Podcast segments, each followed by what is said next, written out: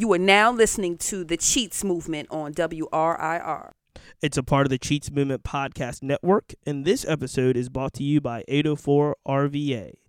Gigi Broadway, we're here. We're ready. How you feeling? Feeling good, man. Locked and loaded, ready. On this episode of the Cheats Movement on WRIR, we're going to be talking Richmond's cigarette tax with our good buddy from Good Morning RVA, Ross Catrow. We're going to be talking about Kanye West and if he indeed is in the sunken place. We're going to be talking about Beyonce snatching every wig at Coachella and having people talk about it two weeks later. Starbucks. We just need to get to the bottom of it. Are they racist or no? And we have a featured interview by our special guest, Democratic candidate for Congress out of the Virginia 7th District, Abigail Spanberger. And cheats, you cannot forget to mention the super, super important, exciting We announcement that we we, can't forget it. We can't forget it. It's a major, major announcement for anyone that follows the Cheats Movement on WRIR. It's an announcement for June. We're ex- so excited to talk about it and tell you about it a little bit later. This is the Cheats Movement on WRIR. We'll be back with all of that and more. But first, Dipset.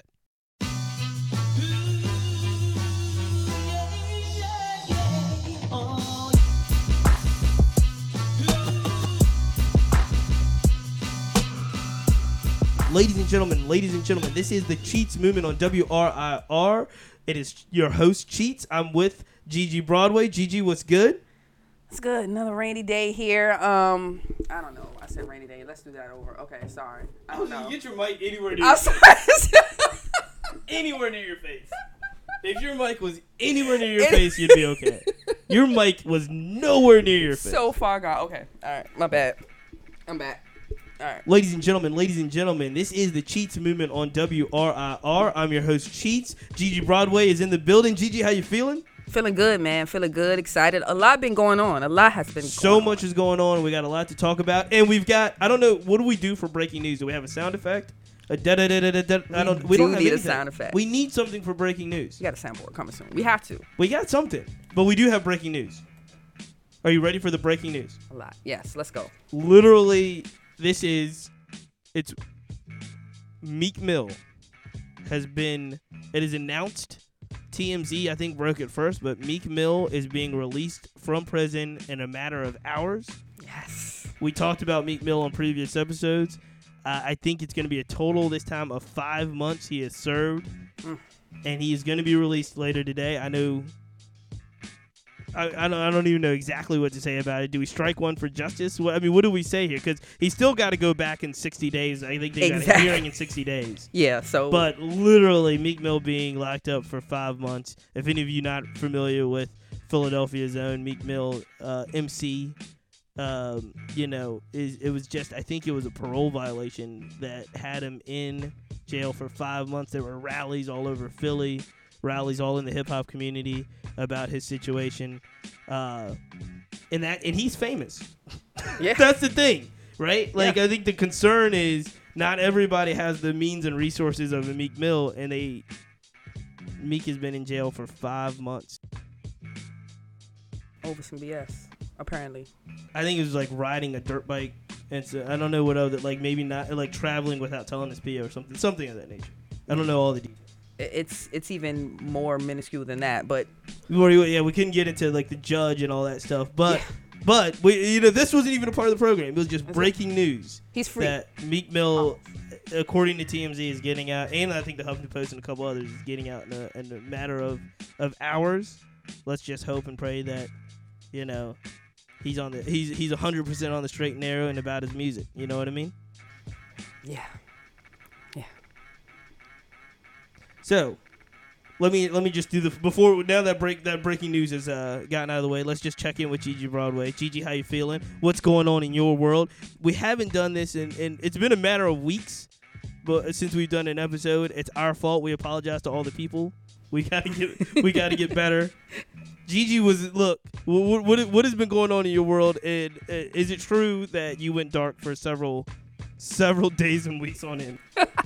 Well, you know, I have to go into um, I got to go off of the grid sometimes because you know sometimes things are just overwhelming. It's a lot going on. We got you know I can't even go to Starbucks get a cup of coffee. We're gonna get into that. Can't go to the gym apparently while Oh, black we're gonna get working out. too. You know, so I, I just don't know how to maneuver sometimes. So I just have to step back and you know kind of block myself out of the media, out of reality, and just just be happy, man. But it is a lot going on. Um, I'm excited about this new music coming out though. We're gonna talk about all of that. But you, but it is true and confirmed that you did go dark for a couple of days. I have week. to. I have to. I have to do it at least once a month. You know what I thought, and we're gonna we'll we'll get into this in just a little bit.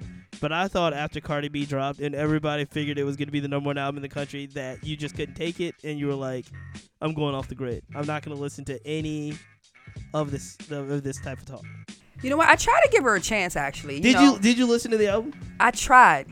I couldn't get very far, but I Come tried. on. Come what can I say? I, I I tried. I gave her a chance. That's funny. You know. All right, so is it time? It is time for our famous opening segment of "We See It or We Don't See It." Gigi Broadway, are you ready? I'm ready as I'll ever be. Ladies and gentlemen, we have a special, special segment on the We See It, We Don't See It. Gigi, are you ready? I'm ready. Are you excited? Heck yeah. Last night, after a marathon session of City Council, they presented uh, Councilman Parker Agalesto. I'm going to say it wrong, but it's Parker. I want to say Agalesto, or I'm going to say it wrong. They'll fix it. But Parker is what I call him, proposed, uh, they, they debated heavily and discussed his proposal for a cigarette tax increase for Richmond Public Schools. Uh, it was, if you're not familiar, it was an 80 cents per pack per pack cigarette tax, and a lot like the meals tax from a couple of weeks ago, highly highly debated. They packed City Hall last night, had a lot of comments. I think City Council's um, meeting ran about five hours, probably over five hours.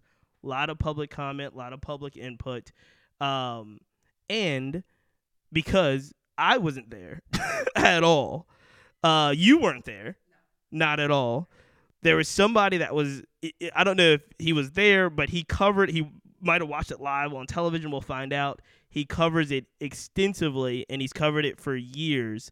Without further ado, first time on the phone lines. A phone line GG that is not sponsored by the way. And so there's a sponsorship opportunity for anybody that wants to sponsor uh, these calls. We have my guy from RVA, you know, formerly RVA News and a bunch of stuff before that.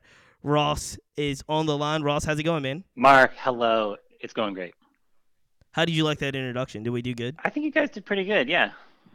We're trying. We're trying. And so, really quickly, were you in the chamber or did you just watch it and cover it from television, which is, might be a better seat than in the chamber? Oh yeah, you gotta do. You gotta live stream. Um, I sat on my couch and I ate Taco Bell and I drank a beer while watching it.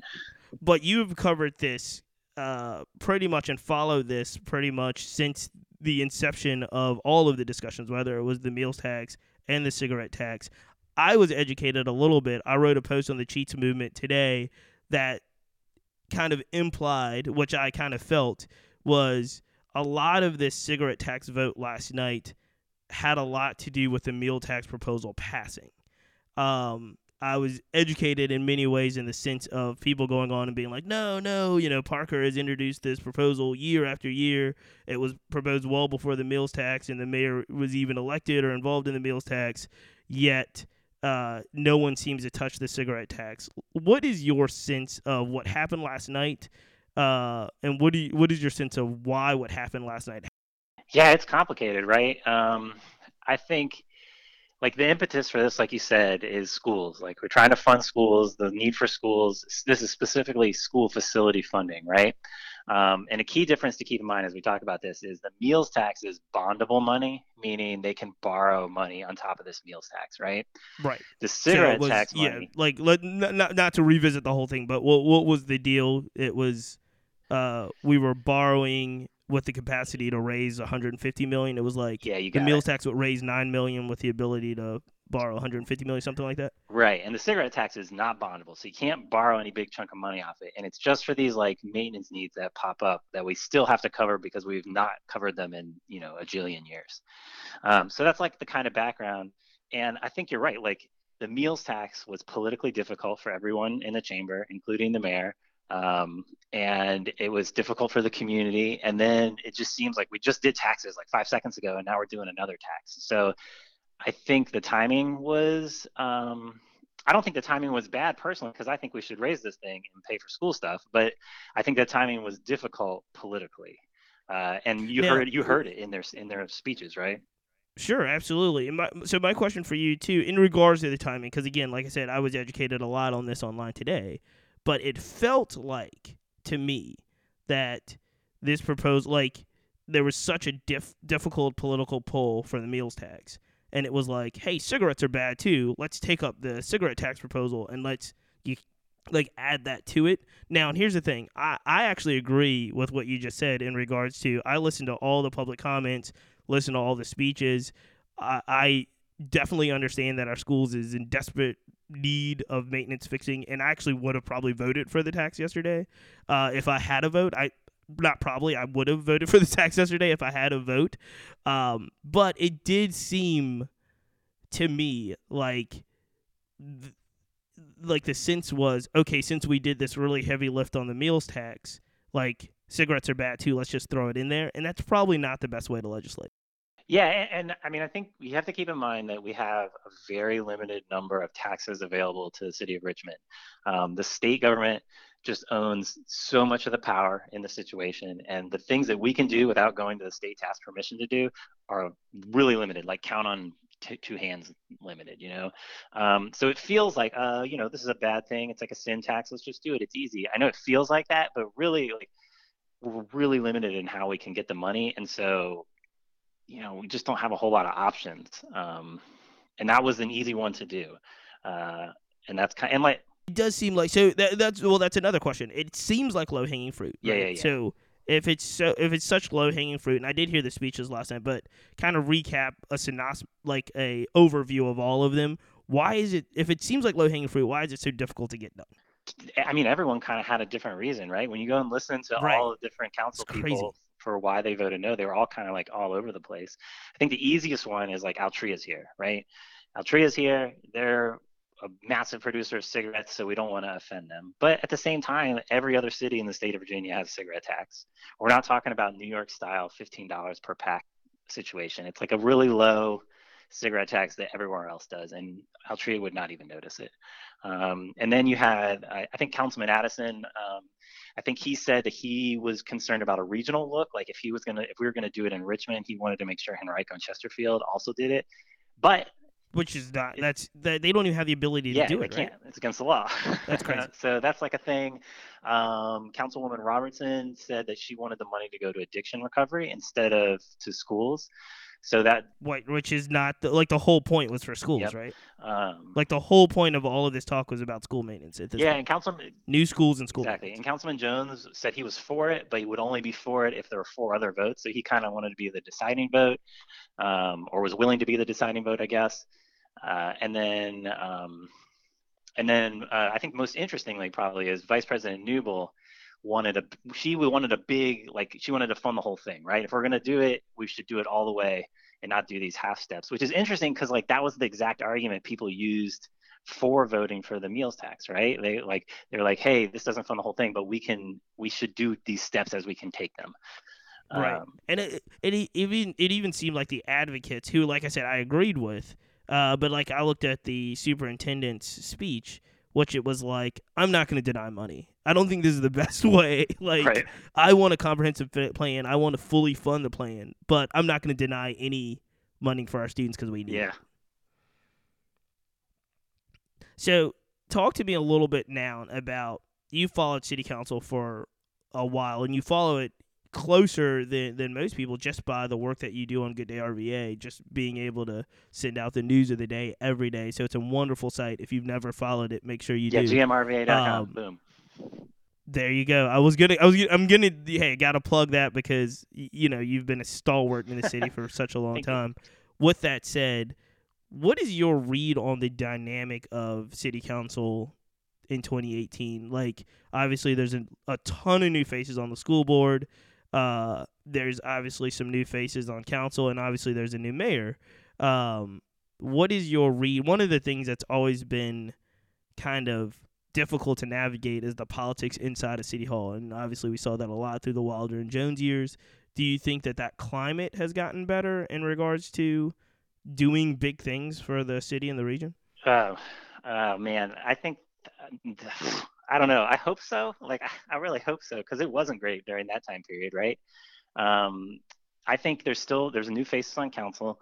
I think it's still kind of new. They've been there for like what 18 months maybe, um, and they're still kind of figuring out what their deal is. This is the first budget process they've gone through as their own, right? They kind of come in last year in January and instantly had to hit the ground doing the budget. This is the first process they've gone through, like the whole thing by with them, like you know, as a team. Um, but that said, like if you go and listen to these budget work sessions, which I do, which are hours and hours and hours long and are incredibly boring sometimes, um, you get the feeling that the working relationship between school board mayor and city council is not super great. Um, everyone's trying to like get theirs, which is a not super great vibe. Um, you'll often hear like comments that it's an adver- it's a necessarily adversarial relationship when it comes to budgeting and like maybe i'm just like a naive dude but i don't believe that that has to be the case. Um, if we wanted to budget like the three groups if they wanted to budget in like a cooperative way i think that's a possibility. I just don't know how we get there from where we are now. Interesting. And let's take it back before we get you out of here. Let's take it back to specific, specifically school funding right? So um, obviously we talked about the meals tax. We saw what happened uh, yes, last night, late last night, on the cigarette uh, tax proposal, I wrote, and I do believe that obviously there is a great need for comprehensive, uh, comprehensive plan for funding. I, I would not have gone as far as Council Councilman Newbille, um, or Councilwoman Newbille to vote against the proposal because of the comprehensive plan, but there's definitely a need for one. I can't see any comprehensive plan that doesn't include the cigarette tax, right? I don't know. I mean, I think you got to do property tax. Like that's what it comes down to. Property tax right now is about half of the city's income. And it's the only bucket big enough to fund the things we need to fund. When we want to talk about schools, which is about three quarters of a billion or three quarters of a billion dollars, right? That's 700 and some million dollars that schools need for just facilities. When we want to talk about public housing, which we want to like repair and restore and rebuild our public housing, we talk about transit, we talk about affordable housing, all this stuff. The only bucket big enough, I think, is property tax. And um, Dr. Newbille mentioned it a little bit last night. And I think if we want to get serious, we got to look at everything, including cigarette tax. But like, cigarette tax is like a tiny little thimble compared to like, yeah, very, like very small, right? Even last night's proposal, we were talking about five, a little bit five million dollars, and like you know, you're not going to rebuild public housing, you're not going to fix all of our schools with five million dollars a year. You're just not going to do it. But like you said, that's not an excuse not to take that money that's laying on the table. Interesting, Ross. Thank you so much on this. So, you you mentioned it before, but tell a little bit, uh, tell our audience, our listeners, everyone out there, exactly what you've been doing in regards to the amazing service and site that uh, you provide in your wonderful newsletter. Tell people where to find. It. Yeah, so uh, it's called Good Morning RVA. It's gmrva.com, and every morning I wake up and I kind of write a look at what's important in Richmond, what's going on, and my very biased opinions on it. So if you want to hear my thoughts and feelings on what the city is doing, uh, you can go to gmrva.com and subscribe. And there's one email right around 7:30, depending on how much coffee I have. If I haven't had enough, it's usually a little later, but try to get it out around 7:30. Awesome! It is a wonderful, wonderful platform. It's a wonderful service. I've obviously followed your work for years before. Uh, I think it was on the blog aggregate that if I ever saw anything that I followed on it years before, even before uh, RVA News. Yeah, it's like 10 years ago. It. So thanks, Ross, and we'll be in touch on the uh, call-in hotline for the first time. Yeah, thanks, y'all. Thanks, man. Ladies and gentlemen, ladies and gentlemen, this is Cheats with the Cheats Movement on WRIR. Gigi Broadway is here. I am. And we are back with our Gigi at that time for our very special announcement. Get excited. Are you ready? Am I? Spill it. Spill it, Cheats. So, ladies and gentlemen, mark your calendars. June 13th at 804 RVA. We will be doing our first ever live podcast before an audience, hopefully of you. Hopefully, you will come and support 804 RVA and the Social Impact Club, our live podcast at 804 RVA. our featured guest. Are you ready? Very excited. We will be sitting down with Michael Paul Williams of the Richmond Times Dispatch. He is a legend uh, in the in the Cap City. He has been writing columns, uh, conscious columns, cultural columns for the Richmond Times Dispatch for years. He is on our dream wish list of sit down interviews, and we will sit down with him live before your audience live. It's completely live cheats. It's completely live. You'll be able to ask questions. Hopefully, we'll be able to record it. I don't know if we will. We're going to try technology wise, but it is June 13th. 804 RVA, Social Impact Club, Cheats Movement on WRIR, live podcast. We will have a musical guest performing. We will have a bunch of special guests possibly coming in and being a part of the building, being part of the experience. It's gonna be so fun. Uh, We've never done this before. So mark your calendars, June 13th, 804 RVA, to get all the information on the live podcast. It's the Social Impact meeting, Social Impact Club meeting at 804 RVA. You can follow the cheatsmovement.com and you can follow 804rva.com. They're going to have all the information. Gigi, you seem like you have something to say. You're excited about this? I'm nervous now. Yes, I'm, I'm excited. I'm not nervous. I'm We're gonna excited. sell our bloopers live. We have some serious bloopers. We have a ton of bloopers, but we're gonna be back right after this. Cheats Movement on WRIR. We see. It's two weeks old now, so let's start with Beyonce being the first black woman to ever headline Coachella and the performance. Not only the performance that she did, but the reaction from people. It is literally two weekends later. They're still talking about it. I mean, I saw it. I don't know if you saw it. I saw the whole thing from start to finish. I have comments in regards to uh all I can say is what I thought was so I, I am overly favorable of Beyonce and everything that she did. Did you see Beyonce's Coachella performance? Week one, not week two, because nobody saw week two apparently, but week one's Coachella performance. I saw bits and pieces of it. I, I didn't watch the whole thing. Now you are not a card carrying member of the Beehive like I am, right? so, thoughts about not just the performance but the reaction from all that was America. I mean, it's Beyonce, so I expected the performance to be on a certain level. I mean, let's just get that out of the way. The performance was great. Now, the reaction to the performance, that was a bit much. That was a bit much. I mean, I saw a lot of heated debates about, you know, her and MJ. Michael Jackson. There was a lot. Of, I didn't know where those came from. Where did those come from? I don't know. There were a lot of comparisons to Michael Jackson versus Beyonce. I even saw James Brown versus Beyonce. I mean, that's amazing. Yeah. I will. So now, do you, now, where do you come down on it? Do you even think that's an a- absurd debate or no? I will say this. I don't think it's absurd, um, but I feel like it's a frivolous debate that really doesn't need to be had. But you know, it, it's a it's a matter of uh, a, preference. You know what I mean? I think it's a style preference. Some will, you know, go to the grave saying Michael Jackson was the greatest performer of all times. I can't dispute that. Some people, Very tough to dispute. it's very tough Very to dispute. tough to dispute. I will say this. I have never seen Michael Jackson's a whole like Michael Jackson. It's very hard to say that anyone is better than MJ. I would put Beyonce. I would. I've never seen a James Brown live performance. True. So of the ones that I can say, and I've never I've never been in any arena where Michael Jackson has been, or actually for that matter Beyonce. So I guess we're on the same level of comparing like what I see on TV, Right. right? Of uh, Michael Jackson and Beyonce. It is very hard to put anyone over Mike. So I'm gonna say Michael Jackson is probably the like most compelling live performance situation that I've ever seen of all time. With that said, there is no one in the game today that puts on a show like Beyonce. I think she's I think she's the best right now uh, in this era. Like she's just she is Michael Jordan of this era. She's LeBron. If oh, that's a good comparison. If Michael Jackson is Michael Jordan, Beyonce is by far like LeBron, like the best player in the game right now. No one can do what she's doing right now. no no one has the machine behind them like she does. I will agree. You this machine, you are always big on machine. The machine is real. But she is m- major talented. Do you want to talk about Kanye?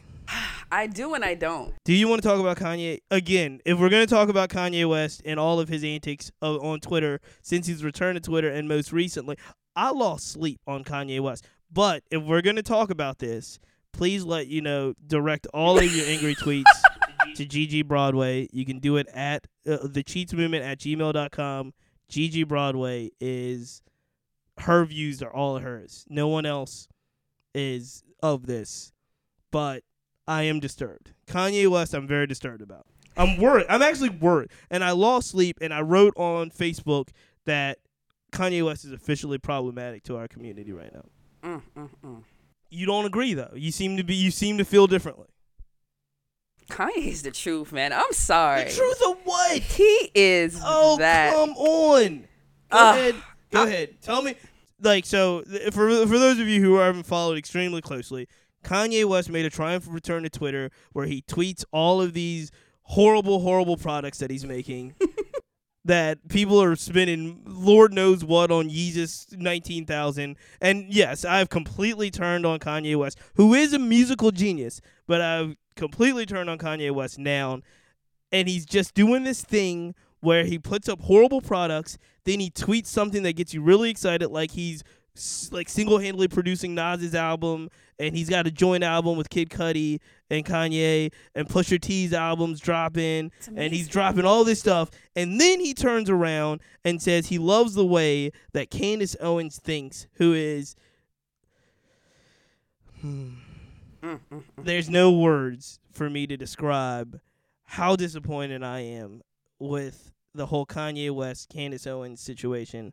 Yet, I remember losing sleep and actually tweeting my co-host Gigi Broadway and saying this brother's problematic, and your response was, It's amazing. Kanye is so disruptive, but I think in a beneficial way, honestly. Just- "How how is this latest iteration of Kanye West, who is a guy that now we know from other sources is going around talking about how much he loves Donald Trump, and now is praised Candace Owens, who, for those of you who don't know who Candace Owens is, she is uh the spokesperson, like the college spokesperson for Turnpoint, which is a conservative group that goes on college campuses, con- converting, you know, basically blaming black people and brown people for all their problems, and has no like understanding of institutional racism or history. They have no recollection of any of these things, uh, and yet basically Kanye West, who is live, who's let's just be frank now. I I'm concerned. Kanye West, I think, is a little disturbed. Uh, hella rich in an ivory tower, in an ivory tower in Calabasas with the Kardashian family, who is his family, who he loves. He seems to be a good father, but like his connection to reality seems to be distorted at best. And now he's going around saying all of these things with a legion of folks that follow every word he says. I think it's problematic. I think it's dangerous. the point. I, okay, true or true or not, we need a change, right? Something's got to give, right? Don't we need some type of spark to ignite some type of change? I feel like Kanye might have that spark, man.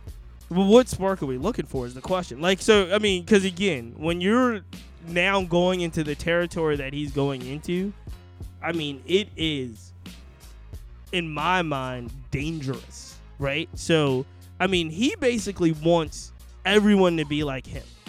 Like, and everyone doesn't have his kind of situation for them to be able to be successful on their own. This is, mind you, the same guy that was begging the entire fashion industry to give him a hands up, right? When he couldn't get in. but now he's looking at people and saying, I, I just want to, you know, look to the future and, and uh, like, I can't I can't attest every word that Candace Owens says to Kanye West, but that tweet makes me think that he agrees with the mentality that someone like Candace Owens has, which happens to be that like black and brown people are making up all of their challenges. And we need to, to to figure out what's truth and what's not. And her red pill truth is that we are, you know, black people aren't oppressed today. They were oppressed. My grandfather was oppressed, and they didn't whine about it. Is what things of those are the elk of a Candace Owens type lecture. I think people have taken a lot of what she said and run with it because honestly, it does sound a little bad. It does. Okay, it sounds. It does. It sounds really bad. But you know, there are some glimmers of some good, constructive thoughts that I think are necessary to invoke a change. Like, you know, I, I don't think it's she's like, you know, racism doesn't exist. We need to get over it. But Uh, okay, all right. Well, look, from what I gathered, uh, she's like, okay, she's saying it's a civil war amongst black people. I agree. It's it's two types, but see, I don't agree with her types. She's saying there's the type uh, that is that feels oppressed victims. So she's basically having a victim versus victor kind of mentality. that's the exact word she used in her viral clip. yeah, and, and I Victim versus victor mentality. You know, and I get it. I get it. Now, are we oppressed? Have we been oppressed? Is there racism? Yes. Does she kind of want to turn a blind eye to that, I think, and focus more towards more constructive, futuristic solutions? Sure. What's wrong with that? I think it's very easy for someone like uh, Candace Owens, someone like Kanye West, even someone like myself to say, okay, let's just move on and get over it. But all three of us are in much better situations than a lot of the people that she's talking about. And I think it gives a lot of conservatives that may not necessarily be black or brown this light bulb that says, yeah, you know what? you know, racism doesn't exist or sexism doesn't exist. And I think that's dangerous because it does. It happened. And, like, you know, it, it, it's, it's just kind of divulged. Uh, it's, it's just history. You're not looking at actual facts. And she's presenting facts that may be relevant to her life. And Kanye may identify with those because they're relevant to Kanye's life, right? Uh, but I also think that this is a lot more personal on Kanye's end. I think this is a lot more personal and a lot more petty. And oh yeah, absolutely. We talked about this because you know what just happened, right? Beyonce goes up and no matter how you cover it, she gave the most blackest performance in the history of Coachella. Okay. First black woman to headline Coachella, sung the Negro National Anthem at a co- H- H- historically black college and university marching band. It was a sea, a celebration of blackness, formation, all of that, right?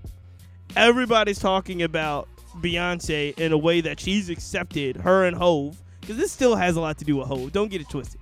Her and Hove are accepted by the black community in a way that Kanye West may never be now because of the whole affiliation with you know his family and his situation. And so i think he i mean i just think it's ways for him to take these you know kind of undertone snapshots at at hove and and and b and all of the people that you know he feels rejected him right the other thing that was brought up that i really didn't think ab- about of this is all of this donald trump love it was brought up. Uh, I was looking at an interview, maybe maybe it was Hot 97 or something like that. But it was brought up, and rightfully so, that President Barack Obama called Kanye West a jackass. You remember that? Vaguely. He did something, and President Barack, uh, uh, President Barack Obama was laughing it off and just said, "He's a jackass," and everybody was laughing around him. You know who wasn't laughing? Kanye West. Well, on that note, you tell us what you think happened to Kanye West because I'm still disturbed. Gigi's less disturbed. So you can let us know what you think about that. We've got a couple more segments up here, and we've got to go fast because we're already cutting in for time. Uh, Gigi Broadway, do you want to? Do you, what do you see when you hear that Starbucks, after all of the incidents and the calling the police on the brothers in Philadelphia, I believe it is, they are shutting down on May 29th for a full day, 80,000 stores for a day of racial sensitivity training. Do you see this or do you not see this? I would love to see this. I would love to be a fly on the wall to see what solution Starbucks comes up with within one day to cure all of this racism that has been going on. I Do you think it's to the right thing to do or not the right thing to do, given all the things that have happened? I think it's a pandering move. I think it's. I mean, I, I, it can't hurt. Is what I'm. You know. And I, I think that's where I come down on it. I, I think that you're right. It's a PR move and it's probably a pandering move. But what else is anyone else doing? Exactly. Eh, when all, these things happen every day. You were mentioning, uh, uh, I think it was a gym situation where Yeah, something LA just happened. Fitness. They kicked uh, two black guys out. Three workers were just fired for kicking them out for no reason. So for the fact that Starbucks has the heart to be like, look, we messed up. Let's try to figure out to fix this. I, I guess I got to give them credit, right? No, they gets no credit. This is Really? a backpedaling. This is a, a a PR. Please help me. Please don't boycott me. Move. But real quick, think about all the organizations, companies, businesses, whatever that screwed up. How many of them bend over backwards like this to shut down 80,000 stores? I don't know how much money they're losing for the day to actually address the issue. Doesn't that so that doesn't move you at all? Not at all. So are you boycotting Starbucks? Yes, I am. What? I'm Panera Bread all day long. That is not a I feel like- boycott. That's just a personal preference. no, I'm serious. Possibly. That's your personal preference. no, That's not a I'm boycott. never stepping foot in the Starbucks until. Are you serious? Yeah. What more? My thing is, what more can you do? I, I can I can't. I feel like, what more can you do outside of, you know? I think that manager doesn't work at that store anymore. I think he's been fired. I think He the- left. again. I think eighty thousand stores shutting them down single handedly uh, is gonna bring awareness to this issue. It's I think I think they messed up majorly, royally, Mhm. but at the same time, they are you know doing what they can to course correct. If we had that type of response from any of the local police departments that shoot unarmed black and brown people, if we had that type of response, I think the world would be in a better place. Oh please. I'm not buying it. Starbucks, good try, but no. I- I'm even more insulted that y'all threw a day to try to act like y'all are resolving all of these underlying racist issues. No, I'm not You- buying it. Listeners, you tell us what you think. Starbucks on the right path or the wrong wrong path. The Cheats Movement at gmail.com. Ladies and gentlemen, welcome back. This is the Cheats Movement on WRIR. This is episode three or four, depending on how you're counting, and we have a very special guest. I am in the 7th Congressional District of Virginia. I am in the West End of Henrico, and I'm here with candidate for Congress, Abigail Spanberger. How's it going? Welcome to the show. Thank you for having me. Excellent. So, first question I always ask for anyone that is running for elected public office why? why would you subject yourself to running for elected public office in 2018? Given all that's going on in the world, you have made a decision that you want to obviously serve the Commonwealth and Uh-huh. serve your district. Why? Why do this? Why do this? It's funny. I do have people say, "Let me just ask you one quick question. Are you crazy?" um, you know, I think the answer is really simple um, or complicated. I think depending upon how you look at it, and that is that I think that we need people who are committed to, to changing the conversation in Washington, who are committed to listening to people within the community, and committed to being a voice for people within the community. Um, and there were a number of of more recent occurrences, in in particular the House healthcare vote, when the House of Representatives voted to repeal ACA, when we had friends, personal friends, who were and very very impacted by that decision. And there are people out there who are working every day to provide for their families and to provide opportunities to themselves and people in their community. Um, and those people need somebody who can advocate for them and who will fight for them and who will work to make legislation that that impacts their lives in a positive way. Um, and frankly, I can't tolerate what I see coming out of Washington most days, and so I want to be a part of changing that. Now, was this something was like public office in general, kind of elected? Uh, is this something that was always on your radar, or was it really kind of you just kind of saw the direction of the way that our discourse in Washington was going, and you were like, I can help. Like usually, usually, and I'm around, uh, you know, public officials and people running for office quite a bit.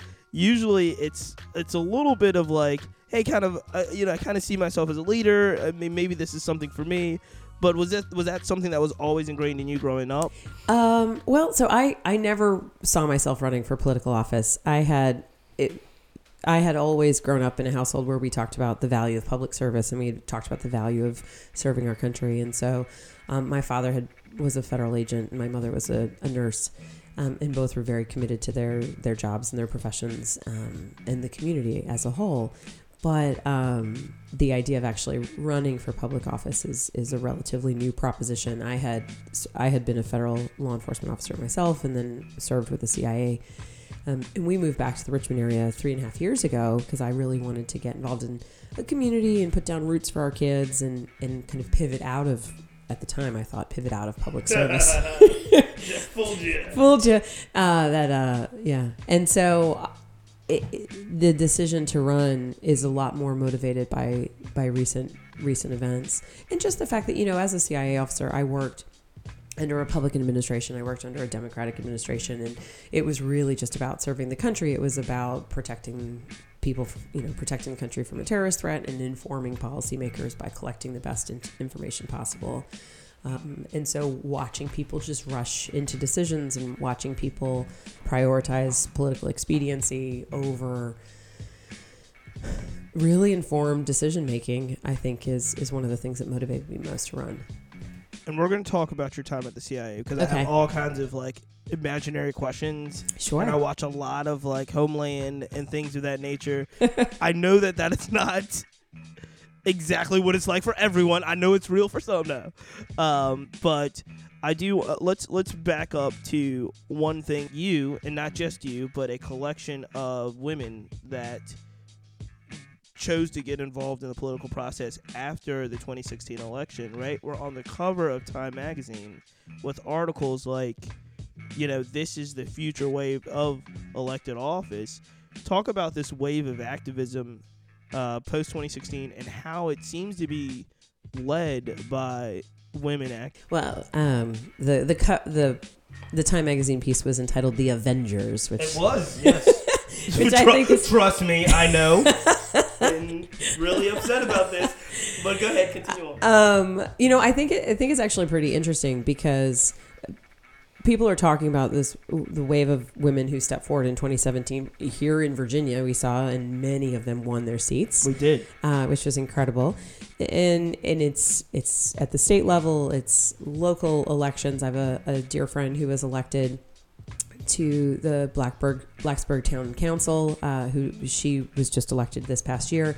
So there there's a tremendous wave of women running all over the country, and and I think what's really interesting, what I have seen personally, is there are so many women who've been involved in their communities in really meaningful, impactful ways, be it at you know with local schools or um, advocating for something related to building infrastructure or advocating for nonprofit organizations, re- really driven and involved in really organized planning that benefits particular causes but they haven't always they haven't been political causes necessarily.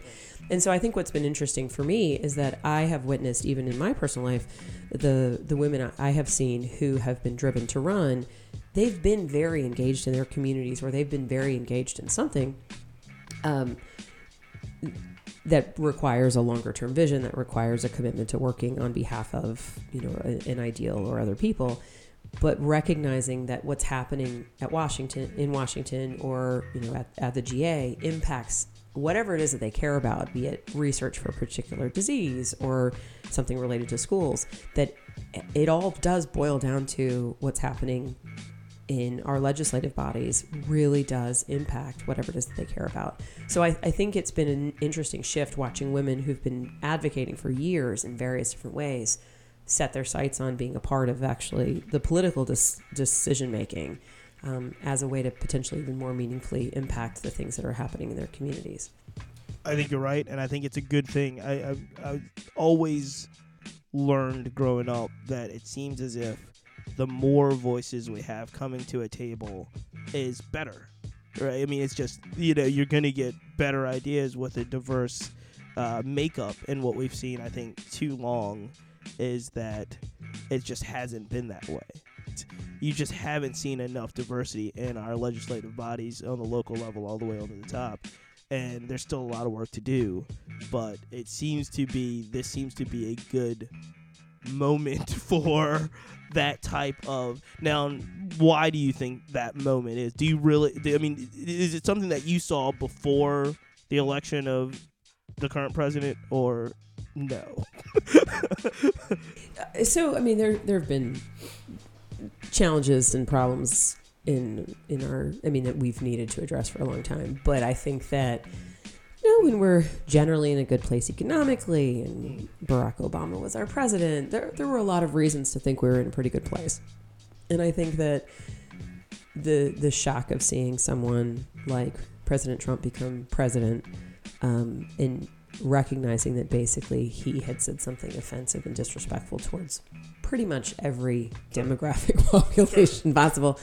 Um, I, I think that did really motivate people. I mean, and especially, I mean, for me, you know, the idea that I have three kids and the, the ways that I teach them to treat other people, the ways that I encourage them to engage and respect and show empathy um, are, just not in any way values that we see even just coming from the way the president interacts with other people. I, I think that was a a shock to a lot of people's systems right?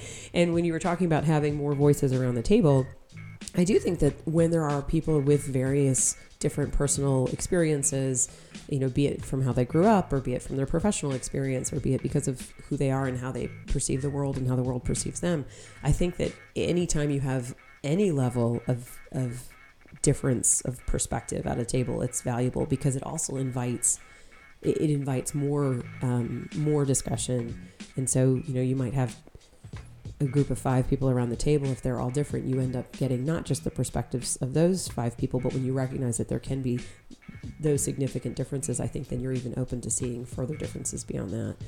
Um, and and bringing in those voices and, and having those be part of the conversation let's let's talk about the seventh. So you're running for uh, Congress in the seventh district.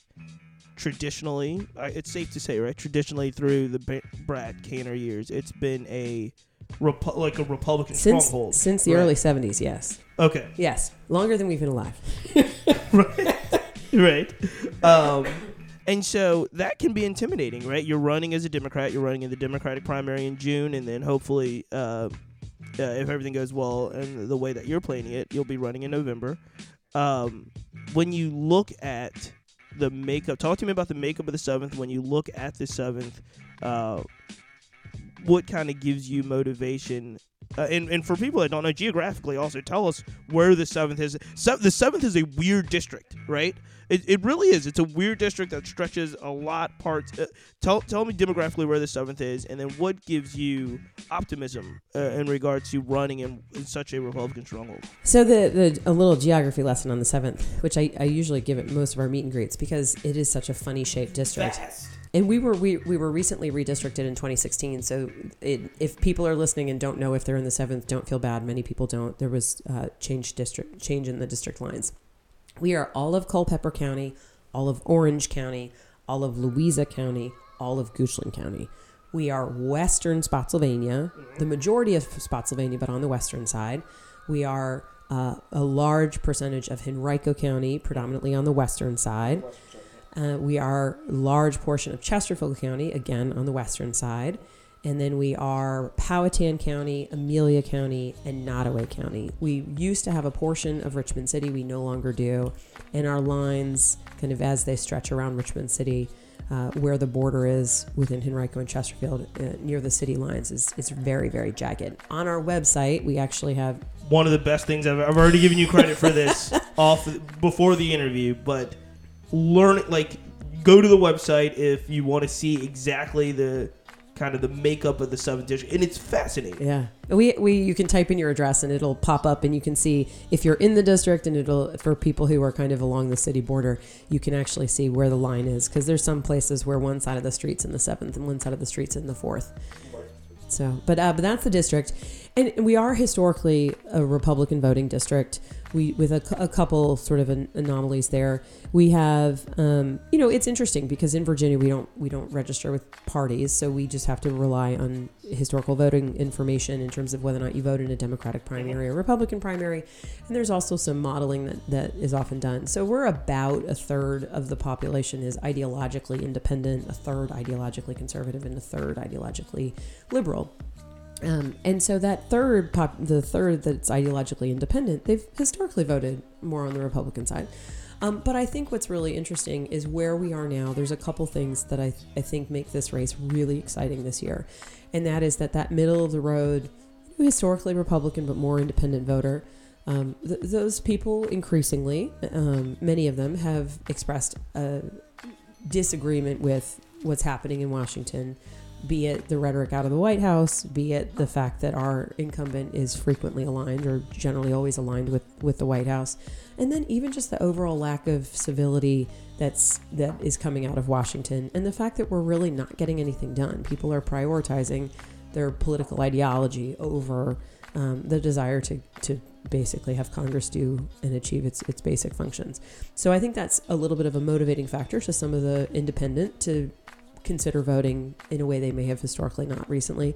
We also have a lot of people who fall into the category of voting every four years at the presidential, um, who are now inclined to pay attention. You know, in Virginia, we have elections every single year.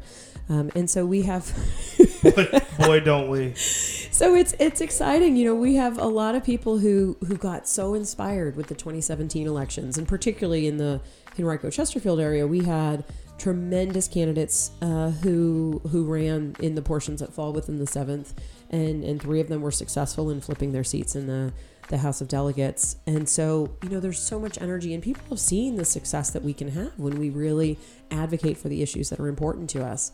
Um, and, and so I think it is a really changing district. It, it certainly isn't an easy, easy path. Um, but we're just going. You, was there any time when you were like, all right, let me look at the seventh, and then you're like, what? what just, what is happening? I'm running where? Where? Yeah. Well, and it's so funny too because I mean the district. It, I I think it's such a cool place, and even I was up. I was in Culpeper on um, on Saturday evening, and the drive to Culpeper. It's gorgeous. It is. It, it's gorgeous. You know, and the idea that you get to dr- like drive across all this beautiful country, and it's all part of the district, which and it looks and feels totally different than parts of Western Henrico, and then you know, and Chesterfield's different from Henrico, and then you go to Nottoway County, and it's totally a different a different place as well. So it's actually really exciting because there's all these issues that are really across the board. I think people generally people have a lot of the same concerns, but understanding how they impact the different communities differently, I think is is a is an interesting is an interesting challenge for for someone running in this district, and I find it really exciting. We're gonna have to wrap it up there. Abigail, tell us where you know we can find you on social media, where we can find your website. Tell us what's going. You just had a pretty big office opening last Yes. week. Tell us where they can find all things. Okay, so all things related to the campaign. Our website is Abigail Spanberger. That's S P like Peter.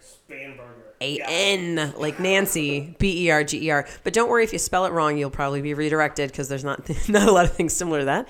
So AbigailSpanberger.com. We're also on Facebook, on Twitter, and on Instagram. We did have a great office opening just this past weekend. Um, so it's exciting the the progress of the campaign and the momentum of the campaign. And I invite you all to check us out and like us on Facebook and, and be in touch with the campaign. And we'll have to wrap it up there. This is the Cheats Amendment on WRIR. We'll be back to close out the show with our music fix. Thank you. Ladies and gentlemen, ladies and gentlemen, this is Cheats, and we are back. Cheats Movement on WRIR. It is part of the Cheats Movement Podcast Network, and this episode has been brought to you by 804 RVA. We need to thank the candidate for the from the 7th Congressional District, Abigail Spanberger. She is, you can check out all of her information on her website. Uh, just a very interesting, interesting story. The primary is in June. The general election is in November, and she is trying to change the seventh from red to blue. So make sure you check out all of her information, and you know, give her a visit. She's really good. Her campaign's really good on email, so I'm really excited about that. And we are back with Gigi Broadway. It's that time. Music picks. Good old music picks. Good old music picks. We're gonna close out this show with our music suggestions for the week. Uh, you start. What do you got? You got a lot. There's a lot of new stuff coming out. Uh, we've been gone for a couple weeks, so throw out some of the names that you think people should be listening to. My boy Rezon the Don just Shout out dropped a on the one. Dawn. She what's the album called? T W O I two. Okay, Reese on the Dawn. What else you got? Who else? Who else? Um, What's your Anakin? Fly Anakin is got he's he's actually my music pick. So I'll go I'll go now. My music, my official music pick for this week. All of you check out Backyard Boogie. It's Fly Anakin and uh, Obliv together. It's uh, there's a bunch of featured guests on there. Mutant Ca- Mutant Academy's on there, but Backyard Boogie. We're gonna play a little bit of that. Fly Anakin, Obliv, the the homie, the OG, the legendary producer that lives right here in Richmond, VA. Uh, Southside Southside Brad, I think. So make sure you check that out. What else you got? What's your official music pick, you brother? Nicki Minaj. I don't know what that means at the end. If anybody can, can if somebody knows what she means by that, can you please let me know? Because I'm so curious. No clue. No clue. No clue. No clue. But we're gonna have to end it on that. This has been another episode of the Cheats Movement on WRIR. Everyone, make sure you follow. You can follow all of us and what we're doing on the cheatsmovement.com. You can also check us out on iTunes, SoundCloud. Make sure you subscribe, leave a comment. We're so uh, pleased with the response we've been receiving so far, so we're very excited about it. We want to keep the momentum going. Um, final words, Gigi Broadway. Be blessed. We see it.